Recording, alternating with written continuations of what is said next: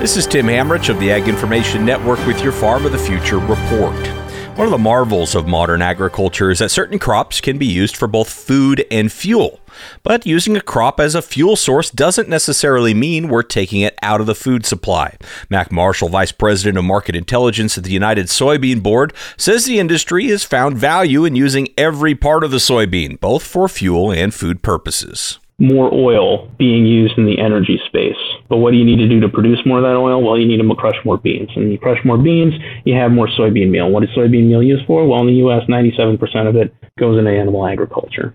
So, like the average acre of soybeans in the United States, we call it fifty bushels an acre. That was close to our yield last year. Um, that's basically what the average has been over the last couple of years. fifty bushels, it's sixty pounds a bushel. That's three thousand pounds of soybeans. And, you know, once you crush that, you can produce enough soybean oil to create fifty gallons of renewable diesel fuel. You can still have oil left over to meet two people's annual vegetable oil consumption in the United States. And you can produce enough meal to feed chickens, you know, literally hundreds of pounds of chicken meat, which is, you know, again, multiple people's annual consumption. That's the power of that whole bean coming together, using both major components of it. That's Mac Marshall of the United Soybean Board.